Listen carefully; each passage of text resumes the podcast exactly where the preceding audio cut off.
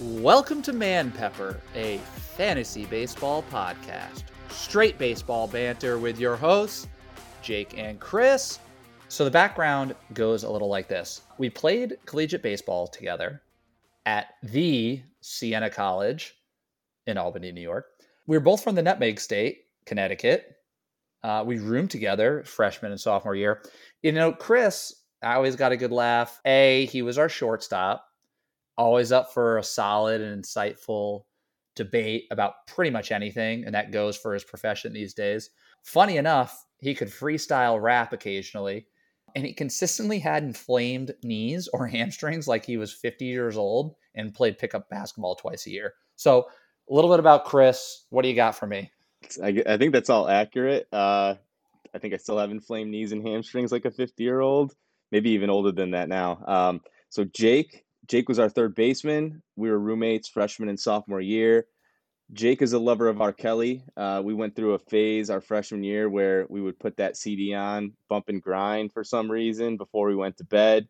Jake's got the got that infectious laugh where you tell a good joke, he starts going, and then the whole room just explodes with it.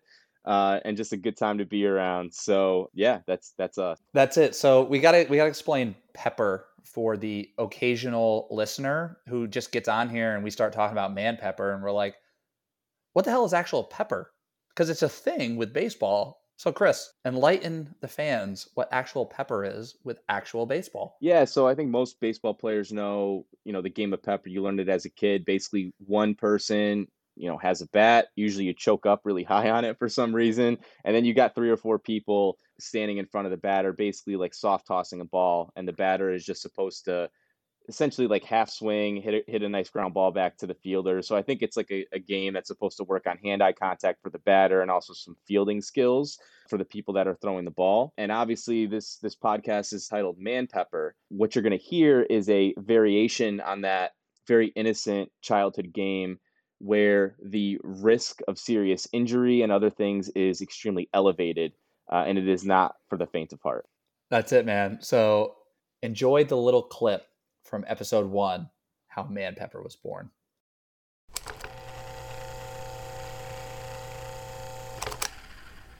All right, Chris. So we got to give a little context to what the hell Man Pepper, the title of our podcast, is all about.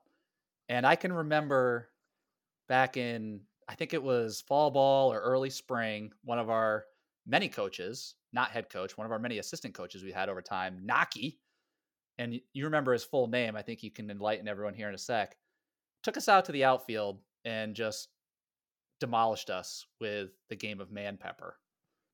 Yeah, uh, took just the infielders out, Jake. So Inaki Ormachea, one of our assistant coaches, I think it was our sophomore year, um, for for an infield drill, he brought us out to the outfield. We really had no idea what was going on, and he stood, I don't know, 70, 80 feet away and was just hitting absolute lasers at us with a fungo with the direction of, you know, catch this if you can, but if you can't, you need to stop it. Use your body, do whatever you have to do to keep this ball in front.